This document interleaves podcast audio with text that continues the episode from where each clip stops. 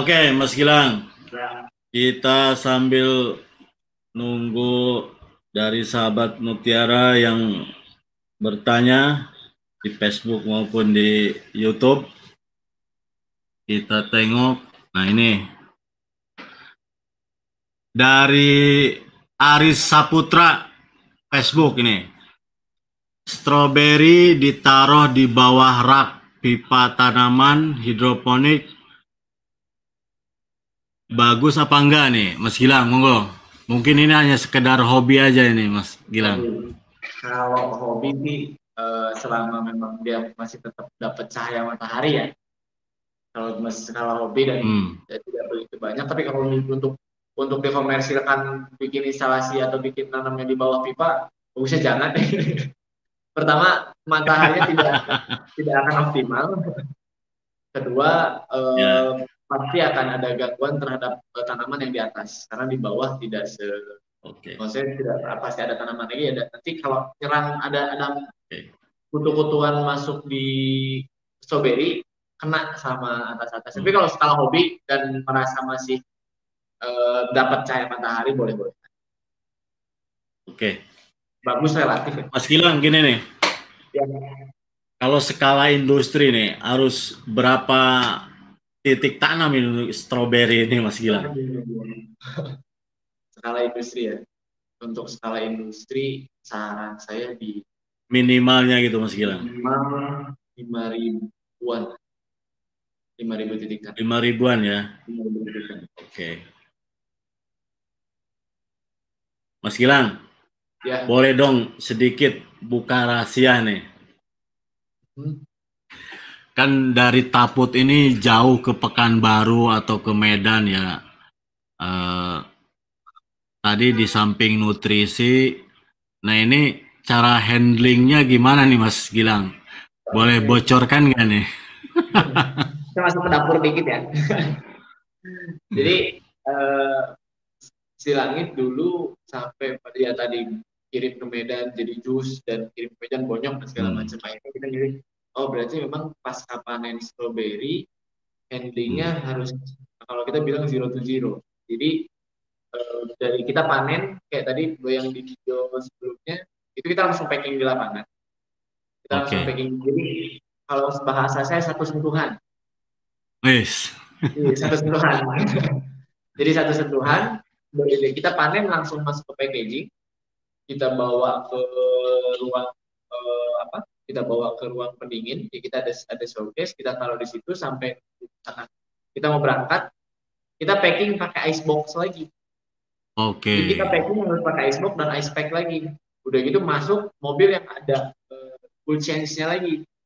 Okay. Sampai ke sana, kalau ya syukur kalau misalkan ke, eh, ke konsumen langsung, kalau bisa dimakan langsung lebih bagus. Tapi kalau misalkan hmm. disimpan lagi suhu ruangan, jadi tidak tidak perubahan hmm. suhunya tidak bikin bikin terlalu okay. ini terlalu cepat banyak.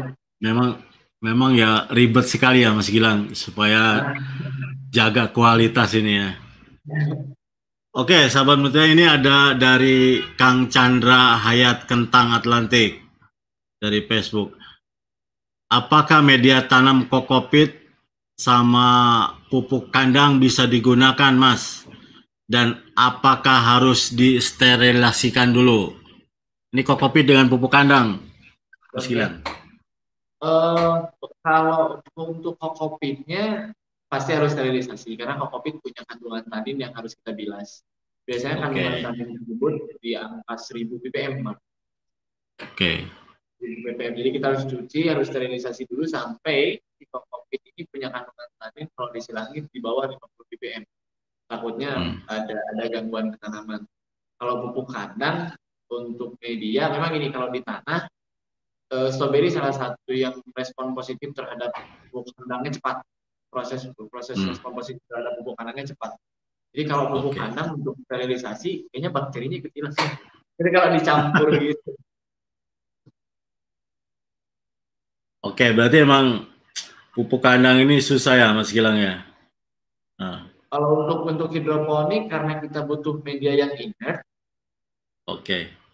Jadi uh, saran saya karena memang maksudnya porositas si kokopit sudah cukup, dan nanti nutrisi hmm. yang kita kasih kan sudah sudah sudah sesuai dengan kebutuhan tanaman. Jadi okay. saran saya tidak pakai pupuk kandang lagi. Oke, okay, jadi kalau di tanah boleh ya, kalau di hidroponik jangan. Oke, ini ada dari Alek Moka Facebook. Uh, Pak, bagaimana cara pemberian nutrisi hidroponik? Berapa ppm? Kenapa akar sering bosok dalam menanam secara hidroponik? Mohon infonya. Nah, ini kalau nutrisi hidroponik ini nanti ada webinar ini Kang Gilang. Iya. Iya. Akar sering busuk nih Mas Gilang. Akar sering busuk kemungkinan memang gini kalau saya pernah main kita pernah main di NFT. Uh, eh, kita coba juga di NFT bisa, yeah. tapi resikonya tadi akarnya sering busuk dan si tanamannya tidak dan saya respon tanamannya tidak begitu bagus. Yang kedua mungkin kalau NFT yang digunakan media yang tadi crown jangan lupa crown yeah. mahkota strawberry-nya jangan jangan tertutup atau terbasahi oleh uh, oleh nutrisi. Karena tadi tumpukan tumpukan garam yang ada di media mempengaruhi besar. Hmm. Terus kalau okay, terlalu basah juga tadi terlalu basah terlalu lembab, strawberry lebih cepat untuk membusuk. Oke. Memang ya sulit ya. Harus benar-benar. Mas Gilang. Ya. Ini kan satu pohon itu buahnya banyak nih. Ada ya. penjarangan nggak nih Mas Gilang di Silangit Farm ini? Ada. Uh, satu pohon itu kita bisa, maksudnya satu pohon bisa keluar 8 sampai 10 calon buah. Oke. Okay kita pilih yang memang si buah, tangkai buah besar terus daun hmm. hmm. Uh, ini salah pohon yang kita okay. budidayakan. Nah, ini kan bisa keluar sampai banyak nih. Dua, yeah. tiga, empat, lima, ini ada delapan. Nah, yang kita pilih adalah yang pertama punya, kalau saya bilangnya daun bendera. Jadi punya daun ini lebih lebar. Hmm. Tidak bisa buah. Kedua, tangkai daun tangkai daun ini besar. Oke. Okay. Otomatis asupan nutrisi ke buah bakal banyak, lebih optimal. Yang hmm. ketiga, kadang-kadang ada yang keluar seperti ini. Dia dari buah keluar okay. lagi calon calon calon bunga. Nah, ini biasanya saya hmm. Jadi saya lakukan pruning hmm. sampai sisakan uh, buah itu paling di tiga, paling sedikit di tiga, okay. sampai ke paling banyak di enam. Kalau itu kalau udah udahlah sayang besar semua yang nanti Oke, begitu ya, sahabat mutiara. Jadi memang harus dijarangin. Kadang-kadang kalau udah nunggu agak sedikit besar ini, wah nih, emang sayang, ini ya. buang sayang gitu kan. Oke, ini ada pertanyaan dari Parmas Guntur eh, Facebook ya. Di sil langit boleh enggak ya berkunjung nih? Mas Gilang kapan nih? Sahabat-sahabat Mutiara boleh belajar, boleh icip-icip langsung ini. Oke, okay, uh, eh, rencananya adalah sebetulnya silangit akan ada buka uh, ya buka pelatihan. Itu okay. sebenarnya kemarin bulan-bulan kemarin cam cuman hmm. karena kondisi okay, COVID ya. Kan COVID ya, COVID-19 jadi kita mundur gitu. Nah, kalau untuk kunjungan umum, mohon maaf dulu sih. Karena kondisi juga kan, juga nggak bisa terima yeah. tamu. Jadi, Pak.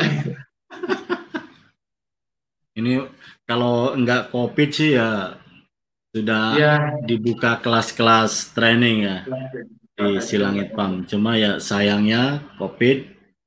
Oke, kita tunggu pertanyaan. Wow, ini panjang sekali nih Mas Gilang. Dari Agi Ramadan Facebook. Saya dari Ciwidey. Nah, ini ya sak lembur sama Kang Gilang ini. Kebetulan tanam varietas yang sama dengan Mas Gilang yang ditanam di Silangit. Suhu di sini antara 19 sampai 24 Mas Gilang derajat siang hari. malam harinya 14 sampai 20 derajat. Kendala saya di penyakit. Yang saya amati varietas ini tidak tahan uh, powder middle ya. ya. Terus saya pakai sistem hidroponik juga, tapi cuma naungan aja, tidak di dalam GH selain di suhu yang harus dijaga, sebaiknya tindakan preventif apa yang harus dilakukan. Dan jika sudah terkena pencegahan yang direkomendasikan, eh, barangkali Mas Gilang mau mem, apa, berbagi lah. Gimana Mas Gilang? Jadi memang suhu Ciwidey lebih ekstrim ya? Um, salah satunya diuntungkan adalah perbedaan suhu siang dan malamnya bisa di atas 10 derajat. Ya.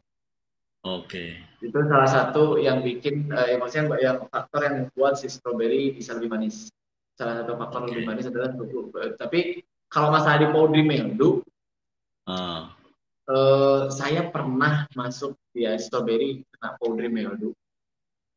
Akhirnya pertama tadi penjalanan daun penjarangan daun karena kalau gini strawberry kan salah satu buah yang harus bisa dimakan segar ya ya Jadi, betul. kalau kita sering-sering uh, aplikasi pestisida takutnya oh, bahaya juga ya. dia bahaya konsumennya. Pada akhirnya kita coba untuk uh, tadi mengatur suhunya. Jadi siang dan malamnya kalau saya atur suhu siang malam tidak terlalu saya perubahannya tidak tiba-tiba derajat eh, tiba-tiba yeah. tiba-tiba okay. drastis gitu. Perubahan yang tidak drastis kalau misalkan di field ini uh, kita pernah coba sampai pakai shading net untuk atur hmm. itu supaya yang harinya tidak terlalu panasnya tidak tidak tidak terlalu panas kalau misalkan masih kena ya mau tidak mau coba aplikasi dan maksudnya coba dengan pestisida ya uh, boleh bahan aktif apa biasanya mas Silang? Gimana? Uh, fungisidanya bahan aktif apa biasanya? Kalau bilang biasanya Oh iya iya. Oke. Okay. Tapi itu pun Emang, kalau misalkan memang serangan sudah tinggi, saya mencoba. Kita biasanya aplikasinya uh, gini, Audrey itu menyebarnya cepat, cukup cepat. Jadi yeah. kita lebih telatennya adalah begitu kena satu atau kena beberapa, kita langsung border pak. Nah sistem border ini jadi supaya tidak tidak uh, tidak kena semua. Oke. Okay. Tidak kena semua, jadi tidak tidak keburu menyebar si hamanya sudah seperti itu. Maksudnya penyakitnya sudah seperti itu. Oke. Okay. Ya, memang stroberi ya kalau di terbuka ini agak susah ya.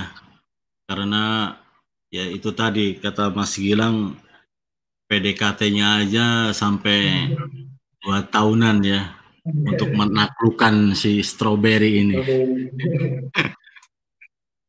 Oke, mungkin ada yang bertanya lagi. Hmm. Oke, sambil nunggu Mas Gilang. Ya. Ini, ini sedikit yang apa menggelitik saya nih. Mas Gilang kan sudah dua tahun setengah ya uh, dengan satu varietas yang menurut Mas Gilang ini adalah pasarnya cukup bagus. Ini sampai kapan ini bisa terus dibudidayakan? Masa nggak ganti-ganti ini? Ada masa ini nggak nih Mas Gilang? Ada. Boleh dibocorkan ya? Jadi uh, strawberry katanya bisa sampai dua tahun. Silangit oh, biasa, si bandel. Ya. Silangit itu agak silangit Jepang itu bandel kita coba okay. lah sampai nabrak gitu setengah tahun artinya perlakuannya kita coba lagi perbarui si medianya kemarin pas coba perbarui medianya respon tanamannya cukup bagus juga. Sampai bagus ya. Ya respon tanamannya cukup bagus juga. Sampai akhirnya loh ternyata bisa. Makanya kita bisa berdua setengah tahun sebetulnya sampai sekarang si langit masih nggak berhenti mencari varietas yang memang ya namanya orang ya pak ya. Kalau udah ada buat stok stok gitu ya. iya. Kalau bisa dapat yang lebih bagus kita cari lagi deh yang lebih bagus. Oke Mas Gilang, jadi sahabat Mutiara ya memang ya sama mungkin dengan benih ya ada masa ya harus ganti uh, ya. bibit sama dengan uh, di tanaman lain ya misalnya padi ya kalau terus-terusan itu uh, ya. penyakitnya terutama tidak akan tahan dan saya setahu saya bahwa Cilangit Farm ini memang penggunaan pestisidanya minim sekali karena tadi Mas Gilang sampaikan bahwa stroberi ini buah yang dimakan langsung ya, segar. Oke, ini ada pertanyaan lagi dari Brian Daren eh, dari Facebook, Mas Gilang. Resepnya dong untuk pupuk merokenya. ini ada webinar nanti ya Mas Gilang ya. ya. Nanti di akhir uh, acara akan saya sampaikan. ini. Oke, ada pertanyaan lain? Oke, rupanya belum Mas Gilang. Ini Mas Gilang. Ini mumpung ketemu ahlinya kan gitu. Oh. Kalau saya ke Silangit ya. udah udah jauh ini kan. Mas Gilang. Ya. Ini kan sistem hidroponik. Hmm. Terus jarak tanamnya ini Seberapa yang ideal ini Mas Gilang? Silangit yang untuk ideal 25 cm antar tanaman. Jadi ke kiri 25 25. terus ke depannya itu 25 ya. 25, itu paling ideal ya Mas Gilang. Nah, terus gini Mas Gilang. Kalau misalnya matahari itu kurang dari 12 jam atau 10 jam apa yang terjadi dengan buah stroberi ini? Misalnya musim hujan nih. Apa yang dan tuning apa nih yang dilakukan oleh Mas Gilang terhadap kebun stroberi? Oke. Jadi uh, ya sebetulnya uh, kebetulan sedang yang terjadi juga di Silangit di hmm. dua minggu itu uh, kita di bawah dua ya di bawah lima jam pak kita di bawah hmm. sampai dua jam paling mataharinya sehari dalam satu hari uh, kita coba optimalkan pertama kita coba optimalkan proses fotosintesisnya salah hmm. satunya saya pakai magnesium sulfatnya proke untuk foliar untuk jadi bantu. memang ma mau nggak mau harus dibantu foliar ya, ya kita bantu lagi lah dengan magnesium sulfatnya kita, kita pakai magnes untuk uh, bantu proses fotosintesisnya lebih optimal lagi. Terus okay, uh, okay. yang terjadi sebetulnya tadi penurunan produksi pasti ada. Jadi okay. penurunan produksi adalah begitu matahari sedang tidak ingin ketemu, sedang jarang ketemu, oleh produksi karena proses pembungaannya polinasinya terus dibantu sama proses fotosintesis. Oke. Okay. Oke, okay. jadi kalau mataharinya sembunyi terus ini udah udah bingung ya. Oke Mas Gilang ini ada pertanyaan dari YouTube Linier Berganda. Kak, kalau stroberi saya tanam stroberi di 100 sampai 200 mdpl nggak berbuah sama sekali. Apa memang harus di kawasan dingin apa ada paritas untuk dataran rendah ini Mas Gilang? Oke. Uh, untuk pertama PMDPL nggak berbuah sama sekali. Jadi uh, kenaikan suhu di dataran rendah biasanya ya kenaikan suhu ini mendorong proses uh, stroberi kembali ke masa vegetatifnya. Jadi yang keluar stolon. Stolon berarti yang keluar itu ya. Stolon lagi yang keluar. Dia tidak justru pas begitu suhu turun, di situ uh, proses tanaman didorong, maksudnya salah satu rangsangan untuk proses tanaman masuk ke fase generatif, maksudnya atau ke fase reproduksinya. Begitu okay. suhu tetap naik, maksudnya kayak dataran rendah, makanya keluar stolon lagi, stolon lagi. Oke, okay, udah jelas ya Hmm. Untuk varietas Untuk varietas memang ada Mas Gilang. Saya belum sampai sejauh ini sih belum belum belum, belum dengar. Okay. Saya belum berdapat info bahwa ada varietas yang cocok untuk dataran rendah. Karena tadi domestifikasinya lama. Oke, okay. memang stroberi ini hak prerogatif untuk yang Highland ya.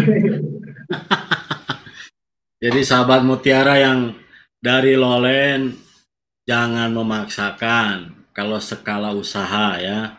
Kalau hanya sekedar untuk pemanis di kebun apa sayuran kita itu boleh lah. Oke ini dari Kang Garis ini Facebook jika di substrat dengan cara drip irigasi stroberi mulai berubah atau panen di usia berapa? Terus nutrisi pakai single stage atau sesuai dengan fase pertumbuhan. Sukses buat Mas Gilang katanya. Gimana Mas Gilang? Uh, untuk pertama sukses eh, strawberry boleh berbuah di usia berapa? Si langit mencoba menyesuaikan fase vegetatifnya. Hmm. Kalau saya kebetulan dari tadi kita coba tuning di fase vegetatif saya banyakin n-nya supaya tanaman lebih uh, jagur jadi lebih cepat ke fase bagian fase vegetatifnya. Silangit biasanya dari 30 45 45 sampai ke 60 hari sudah mulai berbuah. Buah-buah pertama sudah mulai keluar, cuman belum belum seperform seharusnya. Itu di 3 40 45 hari lah, 45 hari sampai 60 hari sudah mulai berbuah. Terus nutrisi pakai single stage atau sesuai fase pertumbuhan. Itu nanti ya. Yeah. Dibahasnya. Nanti tunggu tanggal mainnya Mas Gilang ya. Iya, kita tunggu tanggal mainnya. Oke Mas Gilang, uh, saya keingetan nih. Tadi skala usaha yang ya sedikit mendekati nilai ekonomis ya kan 5000 titik nih atau 5000 tanaman. Nah ini untuk menyediakan setolon ini berapa persennya nih Mas Gilang? Uh, dari luasan dari 5000 ini. Oke. Okay. Uh, eh, kalau saya biasanya main di uh, saya ngambil 20% untuk sekolah. Tergantung hmm, saya mau dikejar mana. Berarti ya? Dikejar orang atau di, dikejar uh, eh, GH yang kosong nih. Oke. Okay. kalau kita dikejar setoran, uh, saya pasti kejar 80% saya produksikan untuk buah, 20% saya sisihkan untuk uh, stolon karena satu okay. tanaman bisa keluar stolon yang baik ya maksudnya stolon yang kira-kira bakal okay. sehat itu saya paling pilih tiga tiga tiga stolon dalam satu tanaman jadi kalkulasinya lebih cepat memang lebih jarang tapi uh, tidak terlalu lama untuk stolon tapi kecuali kalau misalkan saya ditunggu oleh GH yang kosong misalkan saya kapasitas yeah. GH saya sepuluh ribu tapi uh, apa strawberry saya baru lima ribu saya pasti ngejar untuk uh ke stolon dulu. Makanya saya kalau ada okay. yang nanya, ini saya kapan buahin, saya pasti jawabnya mau buah dulu banyak Tergantung pengembangan GH-nya berapa ya. ya. Oke Mas Gilang ini nggak terasa ini sudah mau satu jam ini Mas Gilang.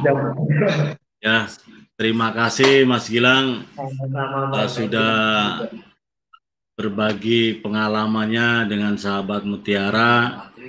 Nanti mungkin ada tema-tema lain ya kita bisa ajak lagi Mas Gilang. Oke, sahabat Mutiara, sudah jelas ya, stroberi ini hak prerogatifnya orang dataran tinggi, jadi nggak boleh memaksakan diri bisa dengan cara ya smart farming yaitu dengan GH yang dimodif. Tapi itu ya tergantung nanti ya kantong kita lah ya. Tapi yang paling jelas uh, strawberry emang ini Mas Gilang aja pendekatannya sampai dua tahun ya untuk menaklukkan si strawberry ini. Ya jadi dari segi budidaya terutama faktor suhu ini menentukan sekali ya. Jadi tadi Mas Gilang uh, sampaikan 20 sampai 26, jangan sampai uh, lebih atau kurang ya supaya pertumbuhannya optimal.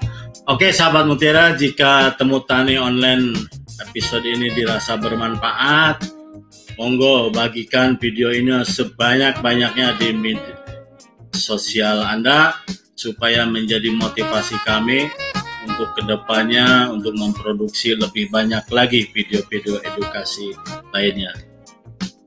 Ikuti terus uh, kami di media sosial. Silahkan follow Instagram Merauke Tetap Jaya, like Facebook Merauke Tetap Jaya.